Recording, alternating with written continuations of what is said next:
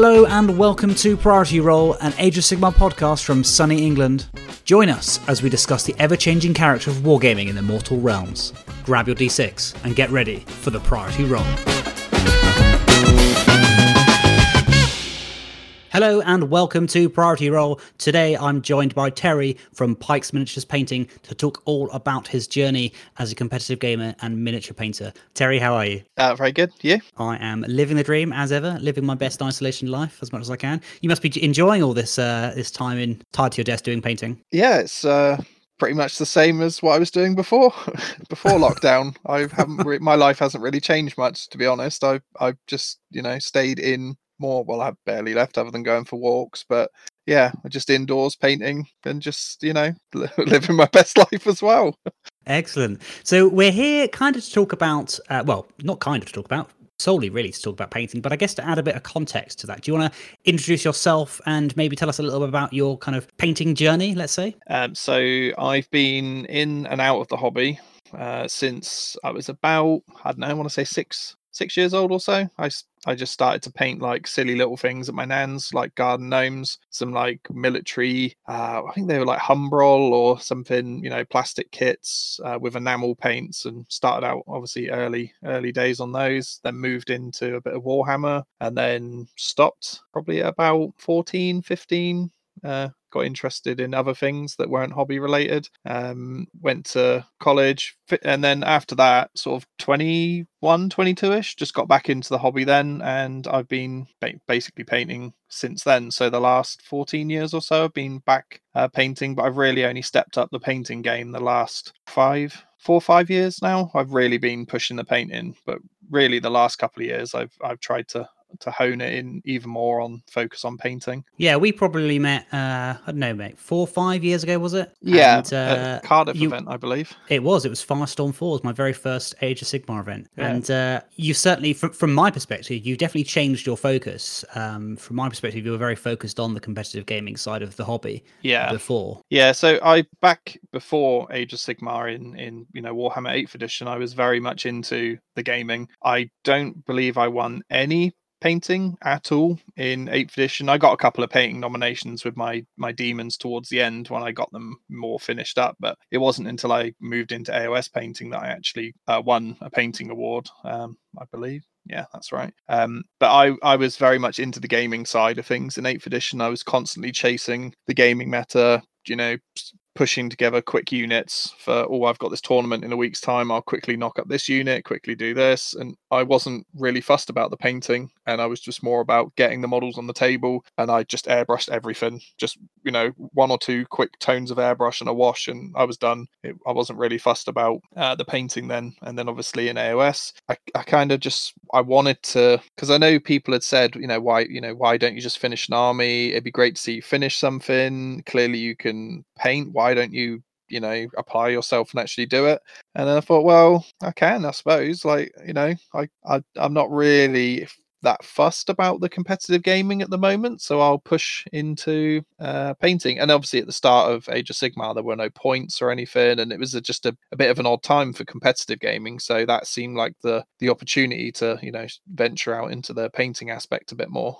And uh, why sort of was it that you decided to focus necessarily on on, uh, I guess, competition painting, or did you kind of start off with army painting? Well, I started off with uh, wanting to win best armies at stuff because I'd won uh, events in Eighth Edition for gaming, um, and I hadn't won any painting, so I wanted to I wanted to just you know get that as well. I'm I'm quite a competitive person in I'll always try um, I won't, you know, do something just for the sake of doing it. I'll always want to try um, to win um, with painting. Now, I, I'll, if, you know, if there's an opportunity to to go to an event and, and compete for best painted, um, you know and i will. There's there's some factors later on that we can go through but sometimes i i will go to an event knowing that i, I don't really have much of an opportunity to win painting. So you know I'll, I'll go more for a gaming aspect for that one but for the most part um it's you know it's i'll, I'll try um because I, I, everyone loves winning you know. People if people people are lying to themselves if they say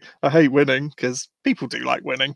Um but yeah for me it's i i can not completed but i'd sort of done the gaming side that I wanted to do the painting side as well. You wanted to kind of explore different challenges of the hobby then? Yeah, yeah. I you know that sort of the the the gaming bit had been done. Time to move into the painting bit, see where I can see where I can land in there. So obviously, army painting was the the first sort of thing to go with. Um, finished up my uh, chaos for uh, you know, sort of mixed chaos back when it was Grand Alliance Chaos, and got my first sort of um, proper big win at uh, I want to say it was Warlords or maybe Heat One. I think Les might have won Warlords. I believe it was Heat One for me when they started to do events back up at Warhammer World, and then it's sort of transitioned into a bit of a a bit of a spree because I'd had this finished army and it was new, as you know, it, it, was something that people hadn't really seen before, and I went on to get wins at Blood and Glory, uh, Adepticon, South Coast, um, pretty much. I think there was I was sort of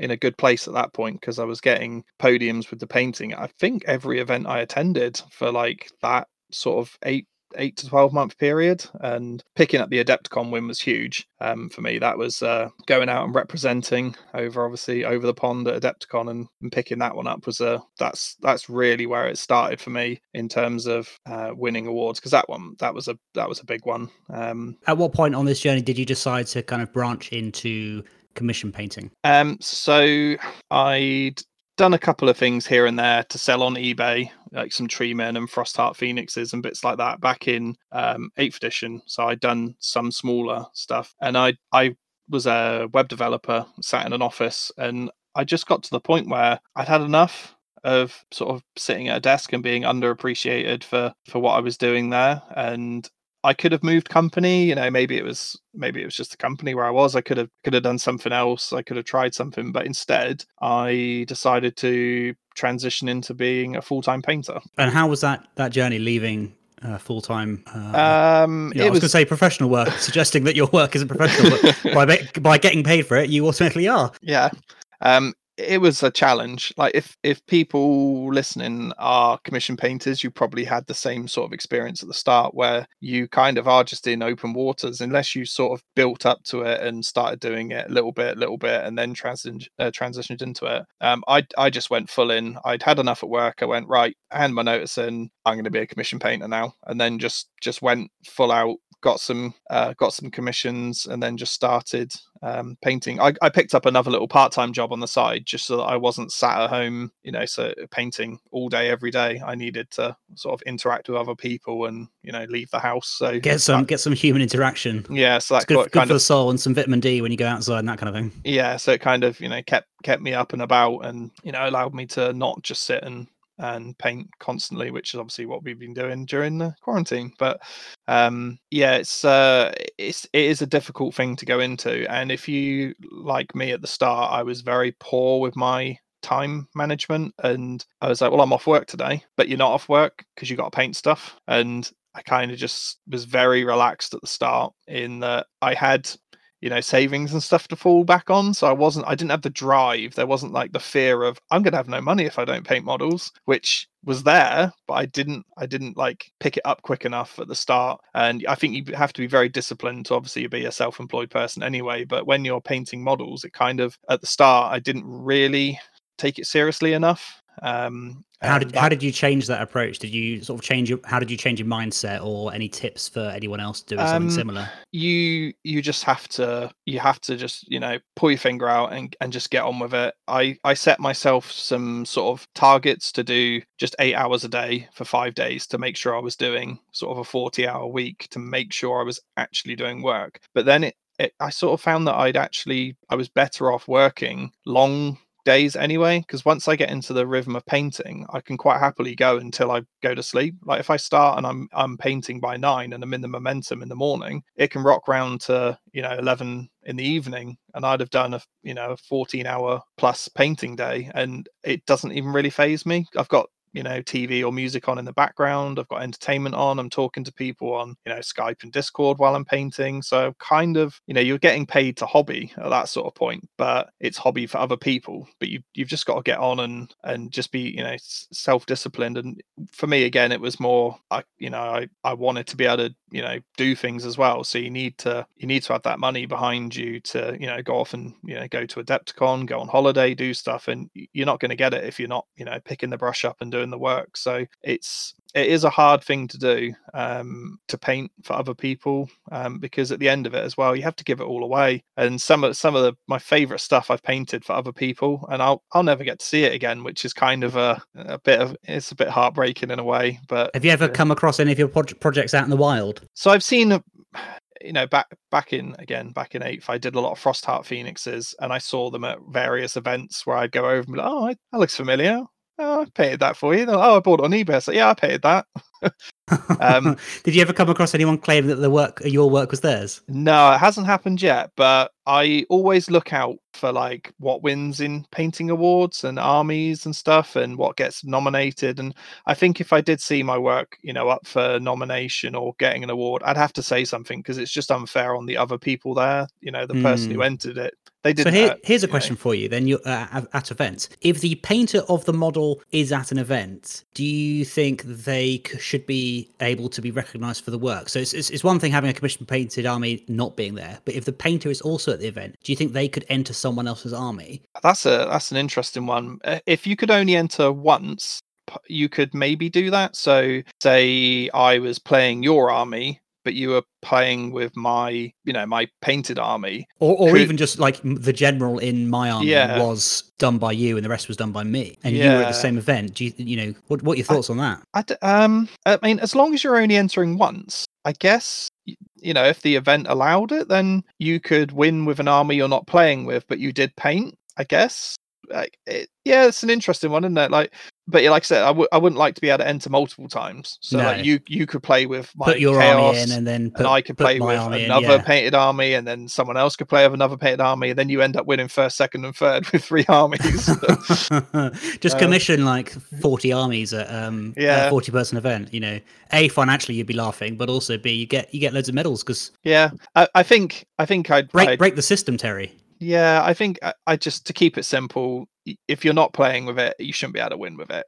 Yeah, but, no, fair enough. I was um, once um, I once got nominated for best painted at uh, Warhammer 40k uh, Warhammer World 40k event, uh, which was um, you know very nice feeling to have someone up come up and say how you know multiple people multiple different times go, oh those are your Custodes, they are stunning, and every single time I was like, oh yeah, they are, aren't they? Unfortunately, I haven't painted them, but I'll pass on your comments to the uh, to the painter. Yeah.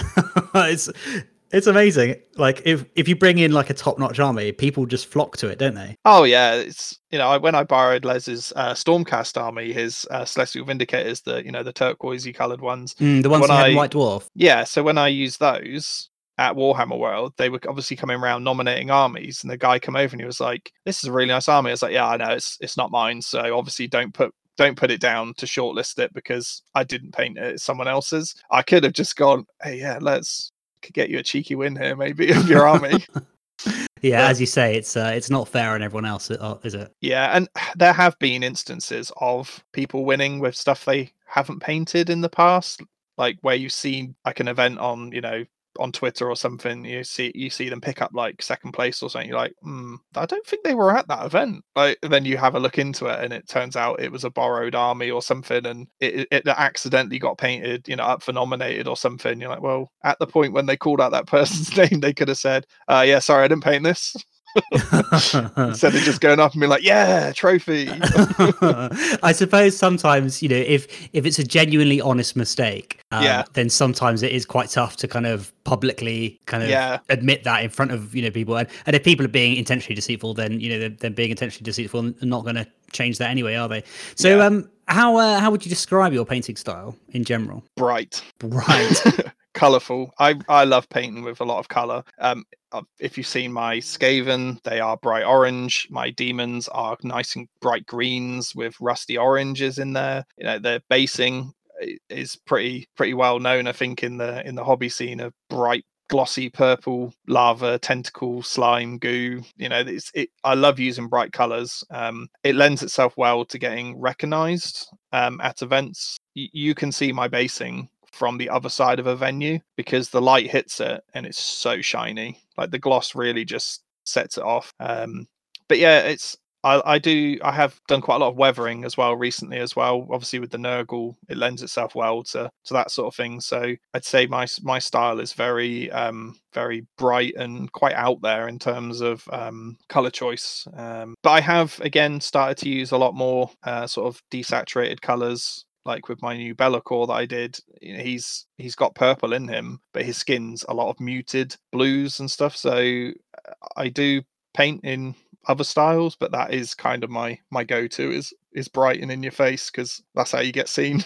so is that is that something you'd recommend to people looking to kind of enter competitive painting competitions, whether it's single miniature or army? You know, go for a bright palette. Um, it it can be really garish though, so you've got to be careful. Like if you go if you overcook it too much and there's too much, you know, too many colors, too many glossy surfaces. If there's too much, it'll it'll just it won't won't work properly and it'll it'll just look yeah more garish than than you know the, than fun um but definitely if you if you have bright you know bright yellow orc army with really nice yellow armor it's going to get noticed because boards in general are quite dark colors and you know quite bland and when you have these bright armies they you know they they are going to be noticed. Um, so if you are looking to, uh, you know, push more towards maybe getting nominations and win um, best painted. The they are that is something you can do to, to sort of get noticed. When people are coming around judging very muted uh, palettes often get overlooked. I know um,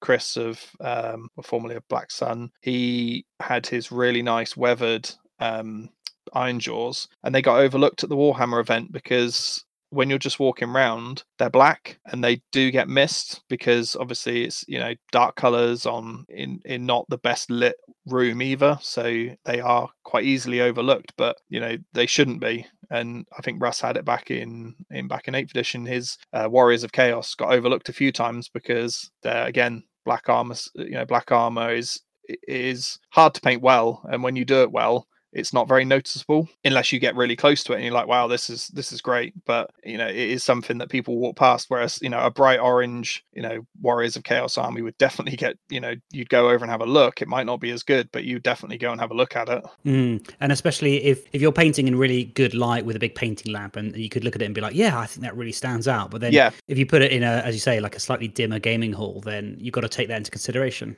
yeah, and uh, and also with when you're going to events like ones at Warhammer World, if you do get in for Best Painted into a nomination, you get put into a glass cabinet, and your Dark Army will actually look quite good in the cabinet, and your Bright Army might not look as good because it might be lighting washed out by the yeah light. the lighting in the in the cabinet is very bright, and if you're on the top shelf, which unfortunately I have been a couple of times now, uh, my um, Skyfires have got like a light blue and pastel uh, pink sort of colors on them when that white sort of led bulb hits them the color just gets bleached out and you you really suffer. But if you've got snow basing and stuff it really makes it sparkle like the the light really pops off the snow. And if you've got a dark army obviously it's going to light it up as well. So so oh is there is there a, a mini painting meta game there for the warhammer cabinets? Yeah you you know if you you have to randomize your spot in the cabinet with a dice. So you can't just pick the best spot in the cabinet. So unfortunately three events in a row i rolled the top right corner shelf which is the worst shelf to have um because it's it's it's just you get you get washed out. It's bright. It's too high. You know, I prefer armies being laid out on tables. They're great in cabinets because you know it's nice and safe. It's out of the way. People aren't touching it. But I I just like the you get to lay it out more on the table, space stuff out a bit more. You're not cramming everything into one shelf. And they do give mm. you some hmm. like plastic divide sort of shelf, like little things you can pop your models on. But I, I, I think you know on a on a display board, if you have one, looks looks great. But yeah, there is there definitely is painting meta, you know, game to playing to your you know your audience. Uh, especially at like uh, Warhammer World where it's player voted, you need to capture that sort of couple of you know the first few minutes of people going over to the cabinets. If or if I would argue the first few seconds. First few seconds, yeah, but it's it's what people remember as well. Like I know um, uh, Matt of the Pro Painter podcast likes to call it the most most memorable, not best painted, and I I do absolutely agree with with that as well. It is it is what what stands out and what is really memorable when you're sort of walking away from the cabinet thinking, what shall I vote for? It's like, well, that that one that you know the big flying Skaven converted army does really well in you know in that sort of environment because it it grabs you. Big big conversions work in that sort of environment because a lot of the time stuff people haven't seen so they're drawn to it. Oh what's that? You know converted Kharadron Skaven flying gunship thing and you go and have a look at it you know? It could be next to a perfectly painted heavy metal style army from the actual heavy metal team, and it probably wouldn't win at Warhammer World. You know, the actual display heavy metal ones from the um, the Warhammer Museum. If you bought those in and put those next to some of the weird, wacky, big, colourful converted armies, it wouldn't win because the painting style is so subtle. You know, simple sanded basing, clean edge highlighting, clean blends. That that doesn't it's, stand it's designed out. to be photographed, isn't it? It's designed for a box Yeah. cover. It's, It's, bo- designed it's to be kind of and per- yeah, perfect in in its simplicity. in its own environment. Exactly. Whereas next, Yeah. as you say, next to uh, you know someone that's converted the uh, Forge World Corn Dragon or something, and you know, Oh yeah, that's you know got a people Star are going go to that. riding a Warlord Titan. Yeah, you know, people are going to go and have a look at that because Heck yeah, yeah. I mean, Yeah. Orc armies are great for that because you can go absolutely bonkers with conversions. Oh, yeah. Skaven and Orcs really lend themselves well to makeshift.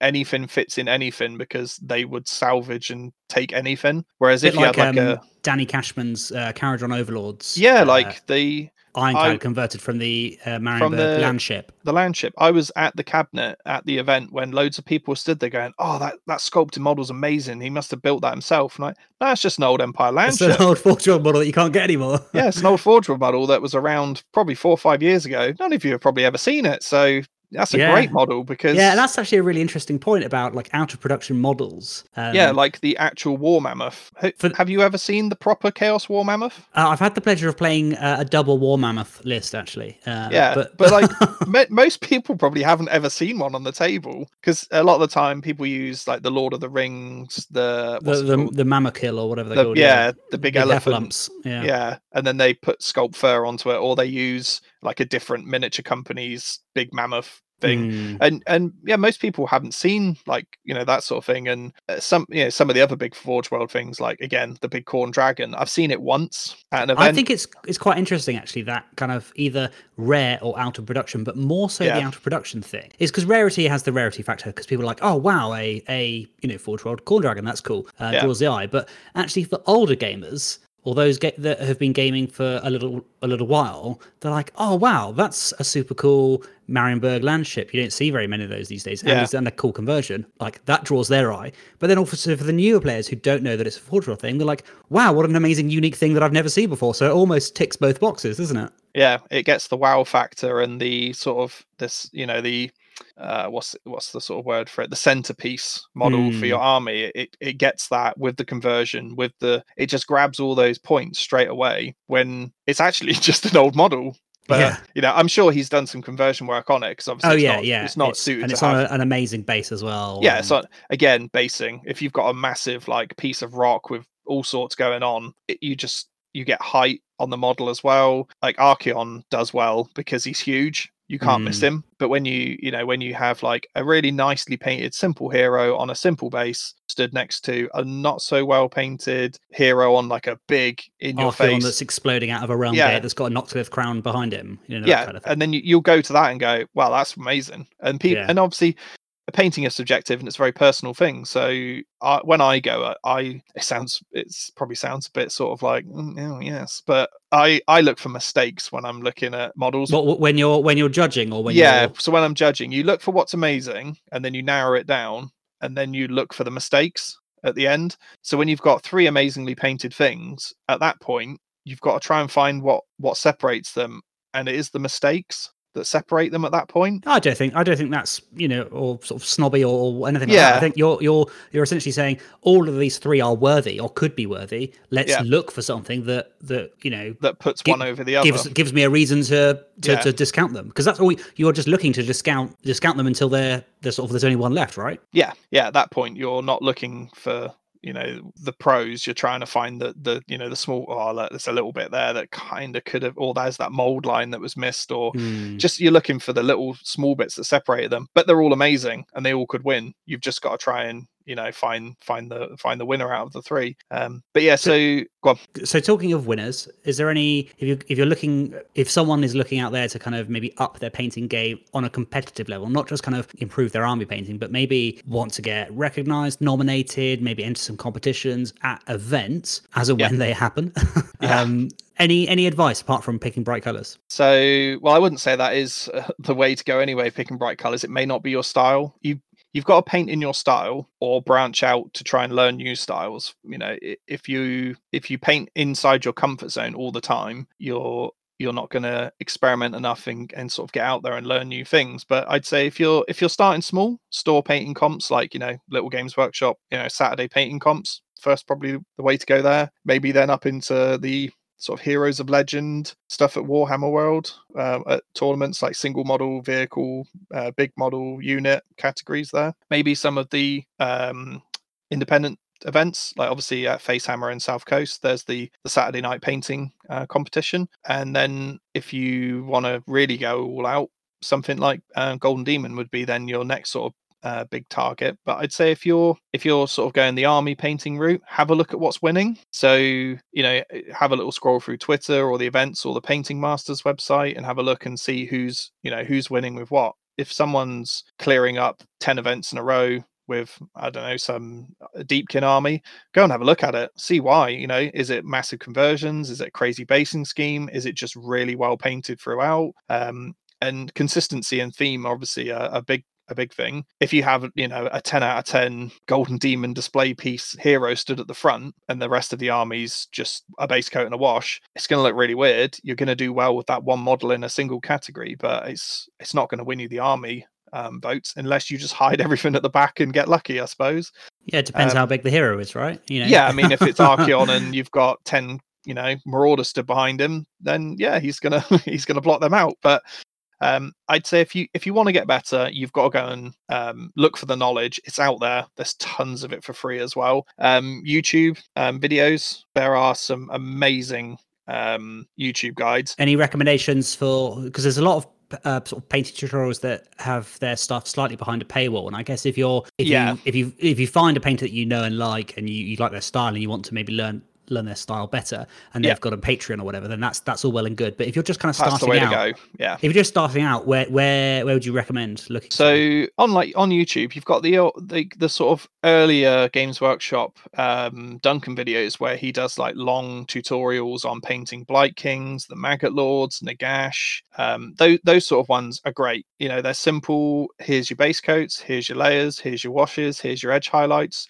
They're very, you know, good for just straightforward. Um, you know, this this is how you do sort of some basic techniques, and so there's tons of them. I mean, there's there's probably a couple of days worth if you watched back to back videos. I mean, some of them are an hour plus long. Like they're they're great. If you want to uh, sort of look at non GW stuff as well, the uh, Miniac uh, on YouTube, he does great videos on techniques, airbrushing. I mean, he he has uh, a Patreon as well, but most of his content is just free on YouTube, so you can get it all there. Um, Trovarion uh, miniatures. He does a lot more high end uh, stuff, so a lot more advanced masterclass stuff. Currently, you've still got the Darren Latham videos on YouTube. Again, heavy metal style. If that's your style, then you can't really go wrong with watching uh, Darren Latham paint heavy metal style. It's it's his, you know, he fits it perfectly, and those are great videos. Um, if you want to um, go for a sort of you know, a Patreon paywall style where you have to pay to get the content. Rich Gray, uh, you know, Slayer Sword winner, Golden Demon winner,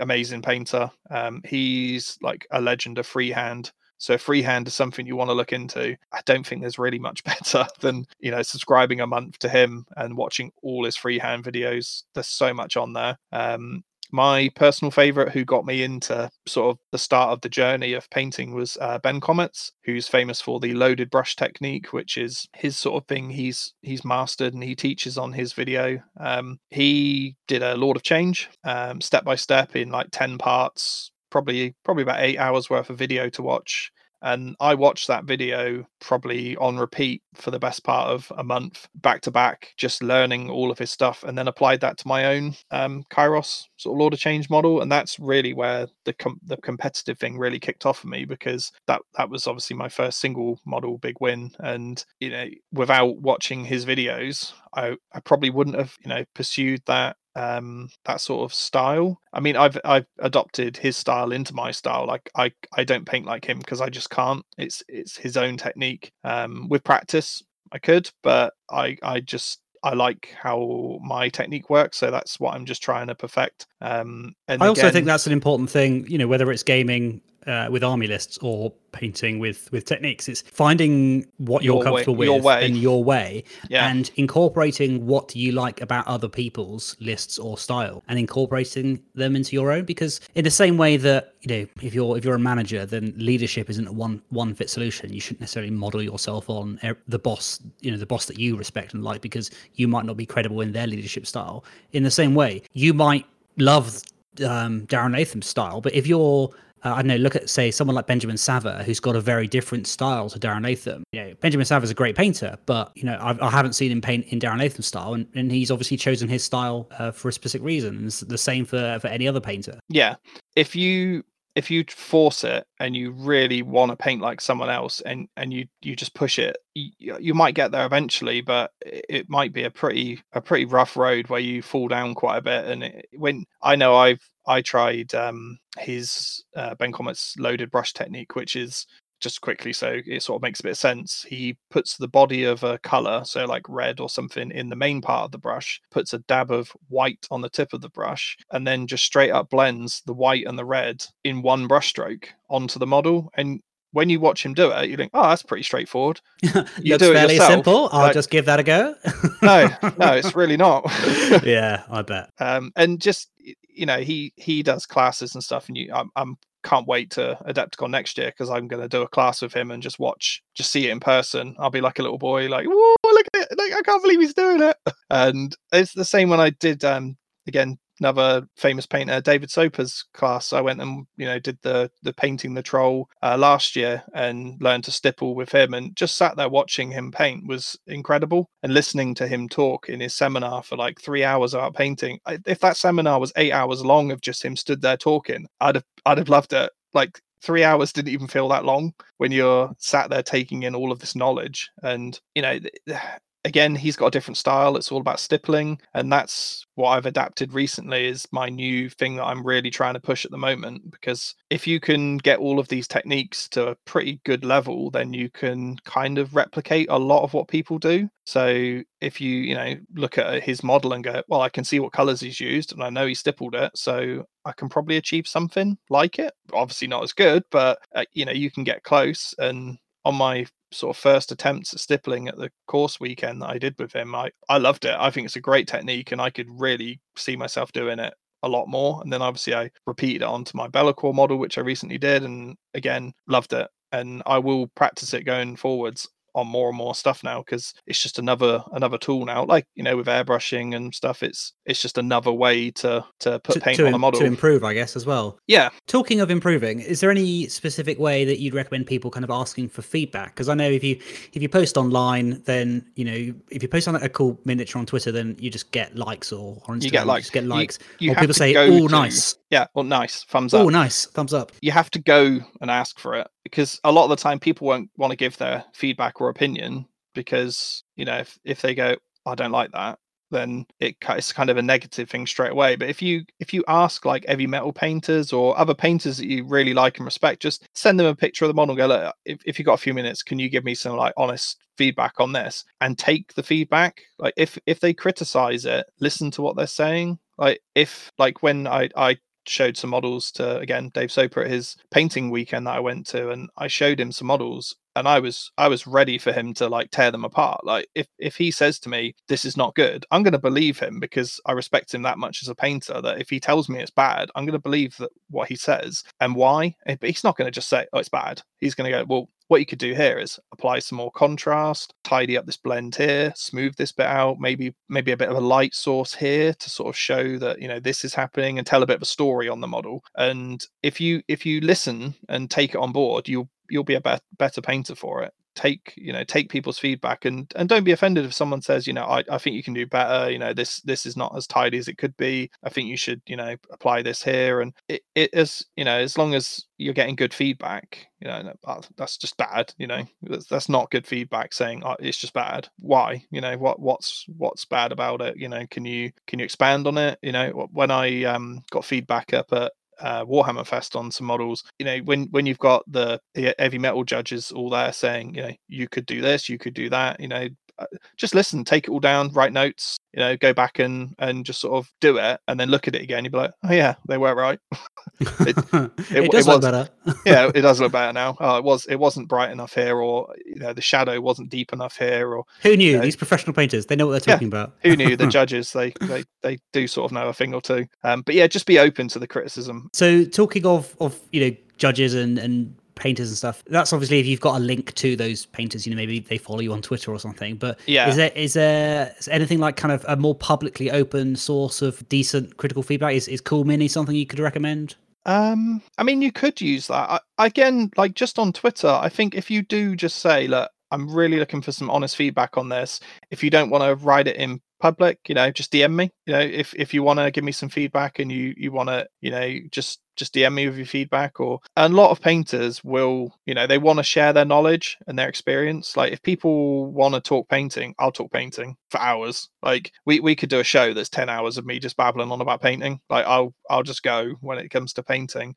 If people want feedback, oh, to be honest, Terry, with lockdown and events going the uh, the way uh, the way it is, I might have to call you on that and uh, we'll do yeah. uh, 10 one hour episodes and Yeah, there you go. Easy yeah, forums are a bit of an old thing now. Like they used to have Cool Mini Not forums, and uh, maybe TGA is the place. You know, the the Grand Alliance forum. Um, Reddit, people ask for feedback on Reddit. I mean, I just find some painters that you like and just ask them for feedback is probably yeah probably the best way because most most painters want to want to share they want to help they want to improve themselves by te- um, i mean i found teaching is a great way to improve as a painter because it you makes ex- you think critically about yeah how you, to explain something. if you can explain to someone how to do it you know then you can probably do it yourself. Like if you're you know if you're you know teaching how to stipple you've got to be able to stipple first. So you're gonna you're gonna practice and put the time in to be able to then share that technique on. Um but yeah if you are new into the painting scene there are loads of good painters out there who will you know who will give you feedback. So you know just have a little look around see who you like. Again instagram you can see people's work on instagram think oh i really like that guy's style. Maybe if i drop a message and be like hey you got you know a couple of minutes really like style just get some feedback on this. Um paint painters you know they love hearing that people you know like their style and stuff. When when people send me pictures of you know the great and clean one video i did they've painted along and done it I love seeing pictures of stuff that you know people have watched my video and copied along. It's it's it's a great feeling to know that you are teaching people out there how to paint and um, if if anyone does want feedback, you know, I'm quite happy to to um, you know provide uh, feedback on on Twitter or Instagram or you know wherever, um, it, or even at events. If you're at a tournament and you know you see someone with their army over there, go, oh, I really like your army. Can you have a quick look at some models? Nine, nine times out of ten, I'm sure they'll say, yeah, go and grab grab some models and give you some feedback. And it's a lot easier to give feedback on a model in your hand as well. Yeah, so yeah, and also time, people can kind of hold it up to the light and look, like, yeah. move it around because often you don't always get the the full effect. Okay. Now, I often find this with Games Workshop new releases. Actually, sometimes yeah. people say, you know, people whinge on the internet about anything, don't they? But um, so, sometimes I've looked at a model and gone, I'm not really sure it's for me. So the the Kurnothi, the um, uh, kind of Wood Elven Sylvaneth yeah. uh, Warcry band. What are they called? Um, uh, Shadespire, Warhammer Underworlds. That's it. There we go. Yep. Throw out all the skirmish game names. All the words. all the words. The Sylvaneth Warhammer Underworlds band has not necessarily captured my heart. Let's say I, am not really a fan, but I think it's the angle, the picture of the guy jumping over the log. I just oh just, yeah, it's the legs. It just looks a bit quirky. So uh, I'm sure if I saw them in real life, I'd be like, oh, yeah. actually, no, I think I can see that. It looks. I had the same way. thing with plague drones. When they plague drones were first released many years ago, I saw them and I was like, "Oh, they look so derpy. They look really stupid. they look, they look out of proportion. They don't look right at all. Then I saw them in person. I was like, oh, I love these. And then bought nine.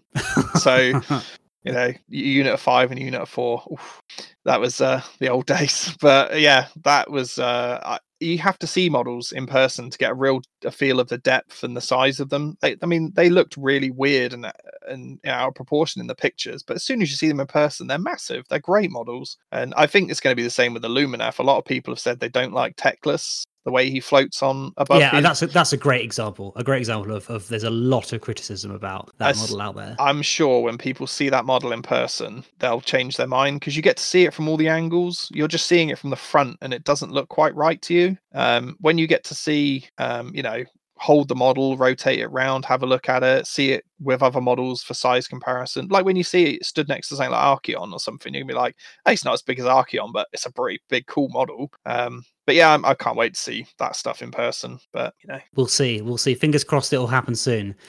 I, yeah. I see a lot of people on the internet talking about uh, looking forward to it. So I'm sure, I'm sure, hopefully it will it will arrive soon. So talking of improving and con- kind of continuing that theme, is there any way that you've improved over the kind of period specifically that you you like to highlight? Yeah. So like going back to the tutorials online obviously watching people's content you know some some of them are quite in-depth sort of masterclass style you know a few hours long watch them back back to back a few times. I watch a lot of painting videos of other people painting. I'm always looking for new uh, people to watch videos of because even if it's something basic that you can do yourself it's always interesting to see other people do it as well. Like it's it's just nice to see if you're doing it the same as them or if they've got another way you're like oh, oh i'll try that. Oh that's easier. Why have been doing it this way all this time? Um, so you know, absorbing all that sort of video information, attending classes, like I said, again, attending that uh, Dave Soper masterclass was probably one of the best painting step forwards for me. Just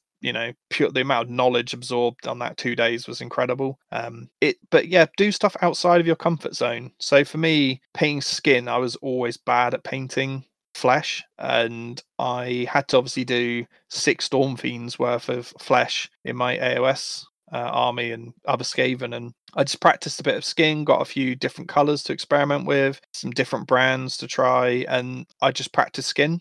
Um, and now I love painting faces and skin. I before I would put helmeted options on everything where possible and as little skin showing as possible, so I didn't have to paint it. Um, now you know a, a, dude with like you know no sleeve, sort of you know barbarian style arms, or you know uh, all the heads you know on on um, space marines or stormcast and stuff it's just great i, I just paint all the faces now uh, you capture a lot of a lot of the model in a good face as well um, a lot of you know you have the shadespire um, the, not Shadespire, the uh, easy to build castigators, and you've got the the female Stormcast where she's got like the sort of side shaved um, mm. hair with like a bit flowing over, and she looks like proper hard, like nails hard and you look at her and go oh yeah that's that's a great face it really sells that piece but if it just had a helmet on especially like, especially like a stormcast helmet where they are kind of intentionally intentionally um, you know yeah bland. faceless almost yeah. like just bland yeah like bland they're just this is a this isn't a no expression face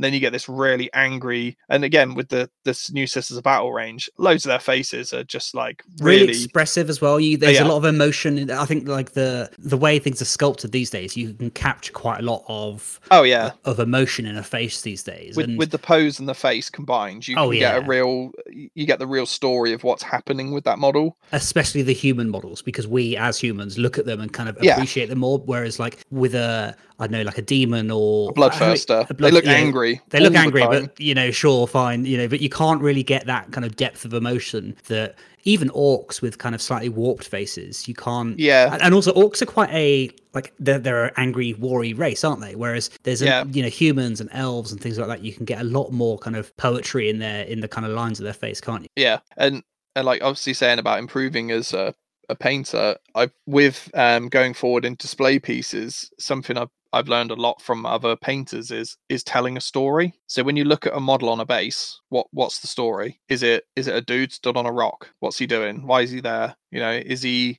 at the edge of the battlefield? Is he just finished a battle? Is you know what what's actually going on and you need to be able to convey that story on your model with some battle damage, maybe something in the base, some scenery. Is it a duel? What are they doing? Are they just about to fight? Have they just fought? Is one of them the winner? Like if if it's not clear, then you might not have told the story in the right way. Yeah, and I Um, think you can kind of help that with posing as well. Oh yeah, posing's massive when, if when it comes to you're- that. You know, like the the head looking the same direction the weapon's pointing, or potentially not. You know, just make making sure that the body all and and the way it's glued kind of lines up with what you're trying to do. So if if there's if if you've got a chap or something stood on a, a rock staring at something, is he pointing his sword that way so it's the start of the battle and he's kind of saying onwards, you know, stood on Pride Rock or whatever?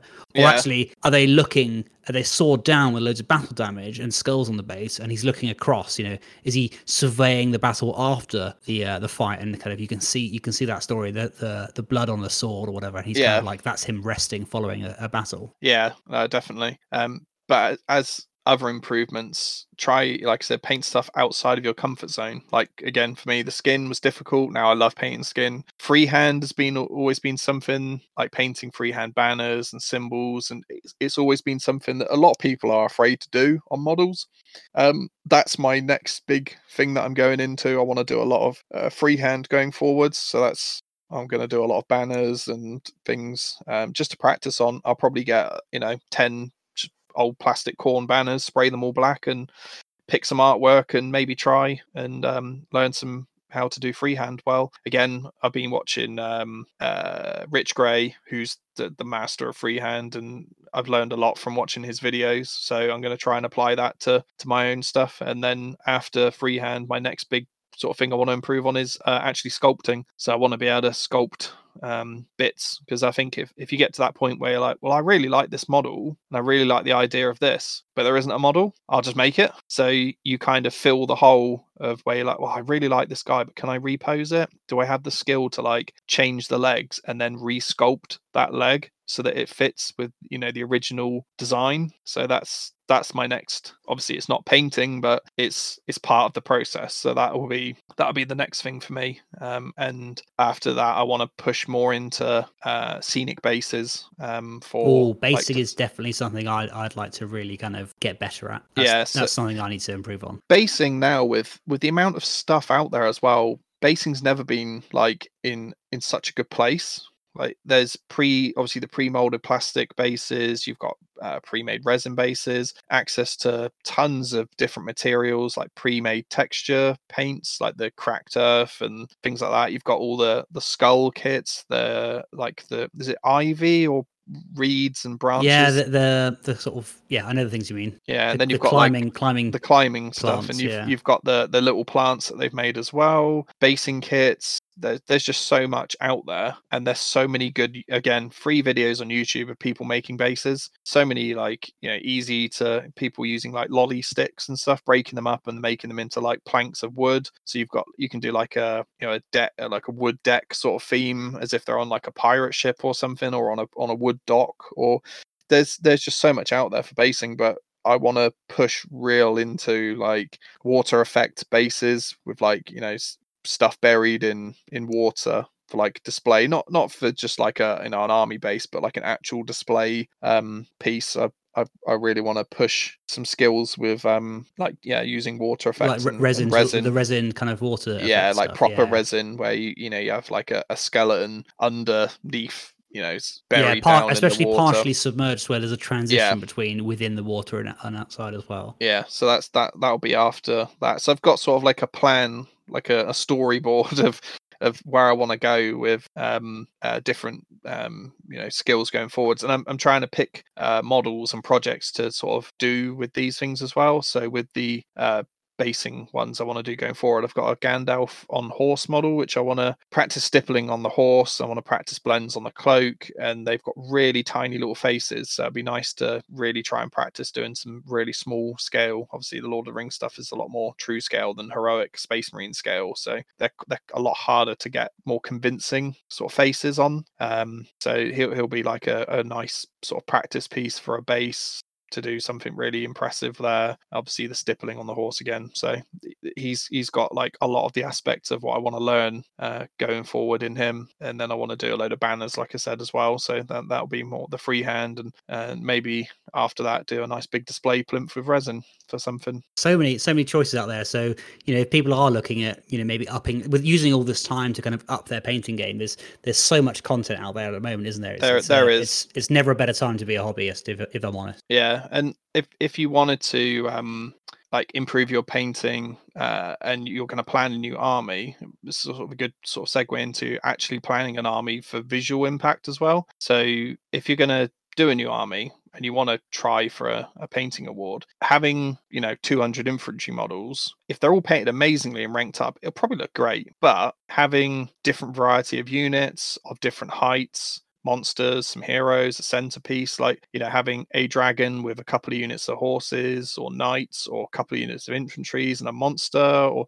just varying heights so that your eye gets drawn, you know, across different parts of the, you know, the the, the sort of presentation instead of just a collection of models. Um, and you know, just having the centerpiece to pull people over and then having the different heights in there will just get them get them strolling around, you know, having a little look at, at what's on offer uh, in front of them, um, and and it gives you a chance to obviously, you know, paint some stuff you might not normally if you're, you know, quite a competitive gamer. There's some great looking units that just don't get considered because they aren't as good in the game, but visually they're incredible. Hmm. Like when when was the last time you seen a slaughter brute or a um uh, vortex beast? When you said table? slaughter brute, I was racking my head thinking of what's he talking about. Yeah, it was- I- it and then as soon as you said mutilith, I was like, ah, that one, that one. I was Yeah. thinking it was some sort of chaos. I, I thought Korgorath. I was like, no, that's not a slaughter brute. What on earth's a slaughter No. brute? So it See- just goes to show, doesn't it? Yeah, I mean, when was the last? That's a crazy good model. When was the last time you seen one? I love the, I love the mutilith. They're brilliant, it's and, amazing. and they're into Disciples of Tzeentch, aren't they? Uh, well, they're in Slaves of Darkness, but I, oh right, that's right. Yeah, yeah. yeah, I mean, you, I think you can ally them in, but yeah, there's there's some great models that you just you don't see. Like with Skaven, when was the last time you seen Doom Wheels? Uh, well, Steve Foot is a big Doom Doomwheel fan, so Oh, you know.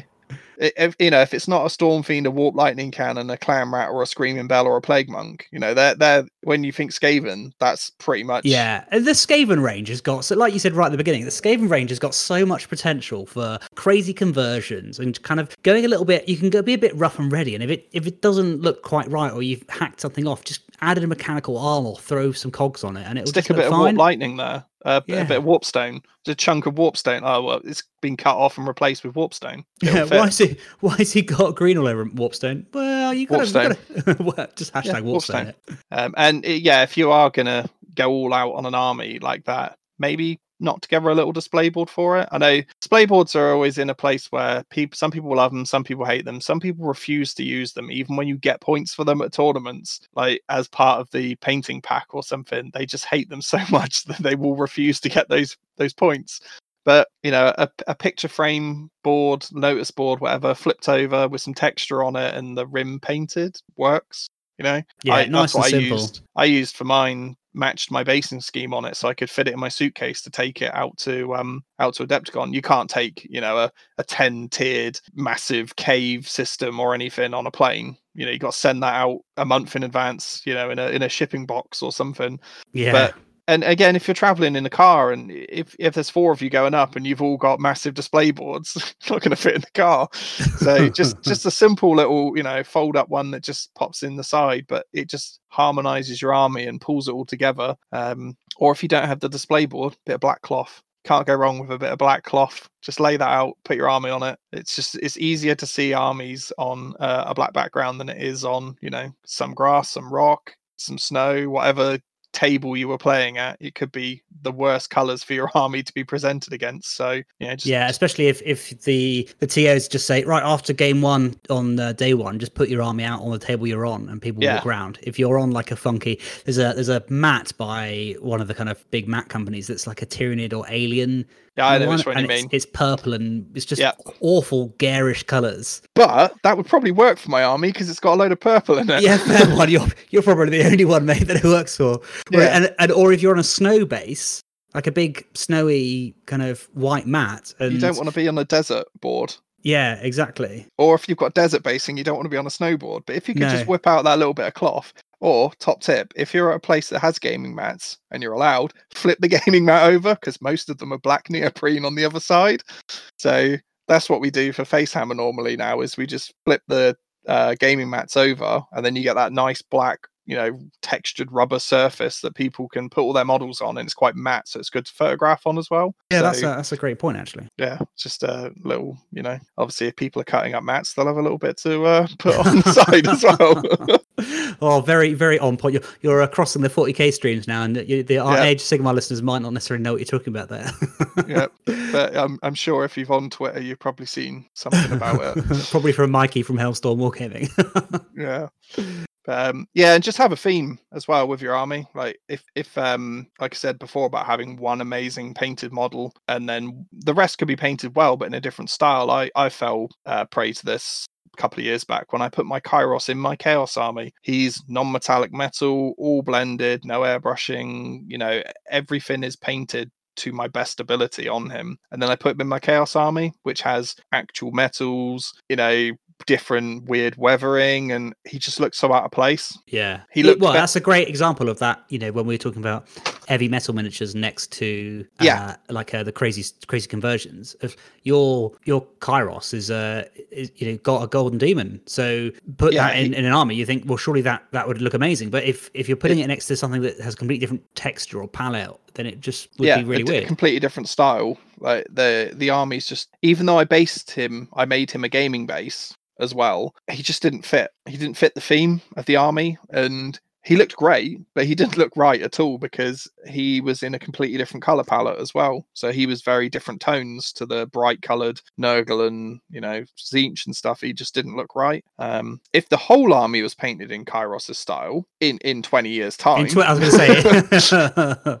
then Um, you can enter that into Age of Sigmar version 21 or whatever. yeah and it, it'll be fine and you know i'll i'll People be, like, why, you know, why, is, why is Terry entered a 21 year old model? yeah i'll be in my 60s by the time i'd done a 2000 point army to the same standard that i painted that one model but you know maybe it'll be worth it maybe we'll be back at tournaments by then you never know On that optimistic note, I think we'll end it there, Terry. Thanks very much for uh, joining us to chat all about painting, uh, especially with a kind of competitive painting perspective. Competitive painting sounds seems a bit weird, but it's it's totally a thing. Um, I would uh, do me a disservice to uh, clearly not ask you uh, the obvious two questions that we always ask people coming on. Uh, but Yep. before I do, if people want to find you on the internet, uh, whether it's Pipe Miniatures Painting or, or you on Twitter or whatever, what's the best uh, various channels? uh twitter will be at terry pike 84 on instagram it is at pikes miniature painting and my website is pikes miniature painting and my youtube channel is pikes miniature painting Excellent. Consistent brand apart from on Twitter. Yeah, I keep thinking about changing it over to that, but I don't know.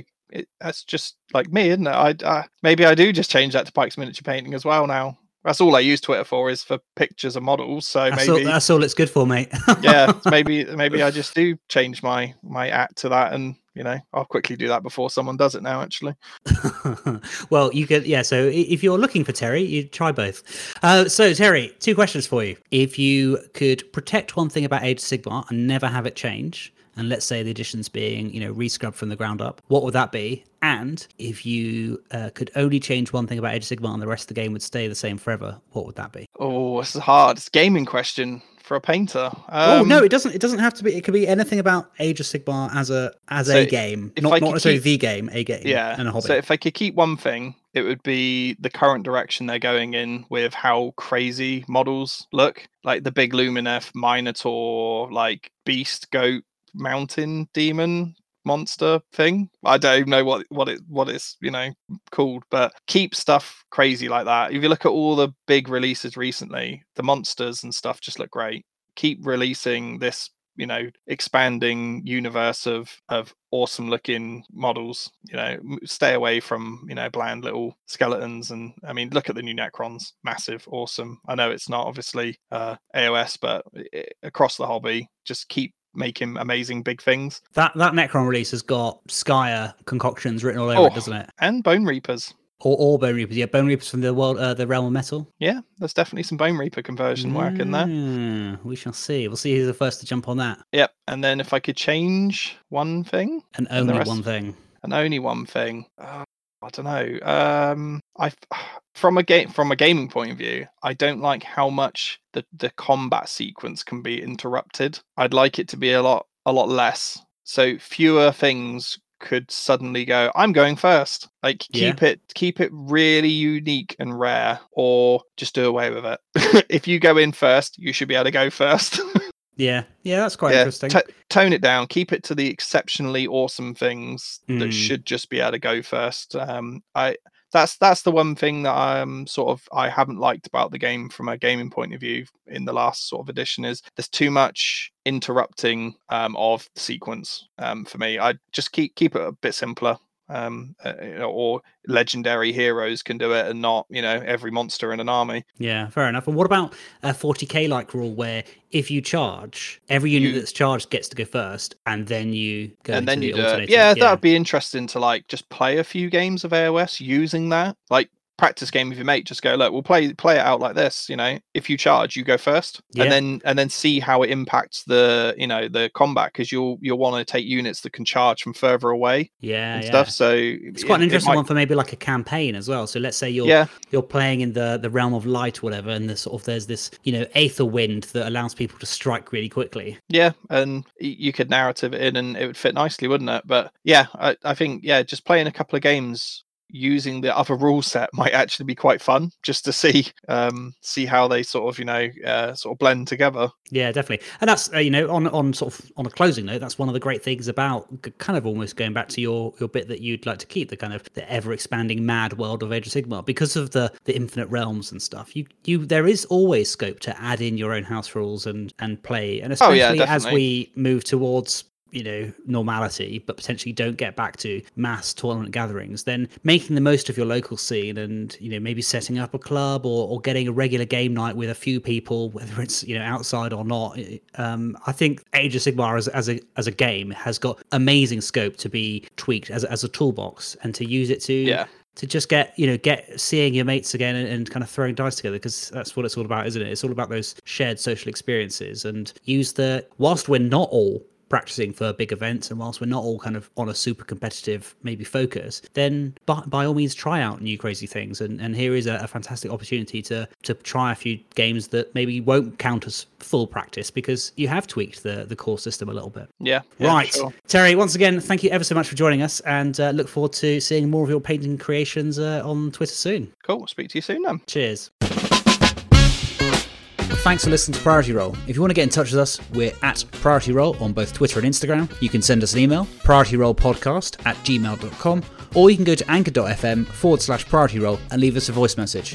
If you want to leave us some feedback, we're always looking to improve, or if you just want to suggest a topic to talk about on one of our upcoming shows, then feel free to get in contact with us. We'd love to hear from you. Until next time, thanks for listening to Priority Roll.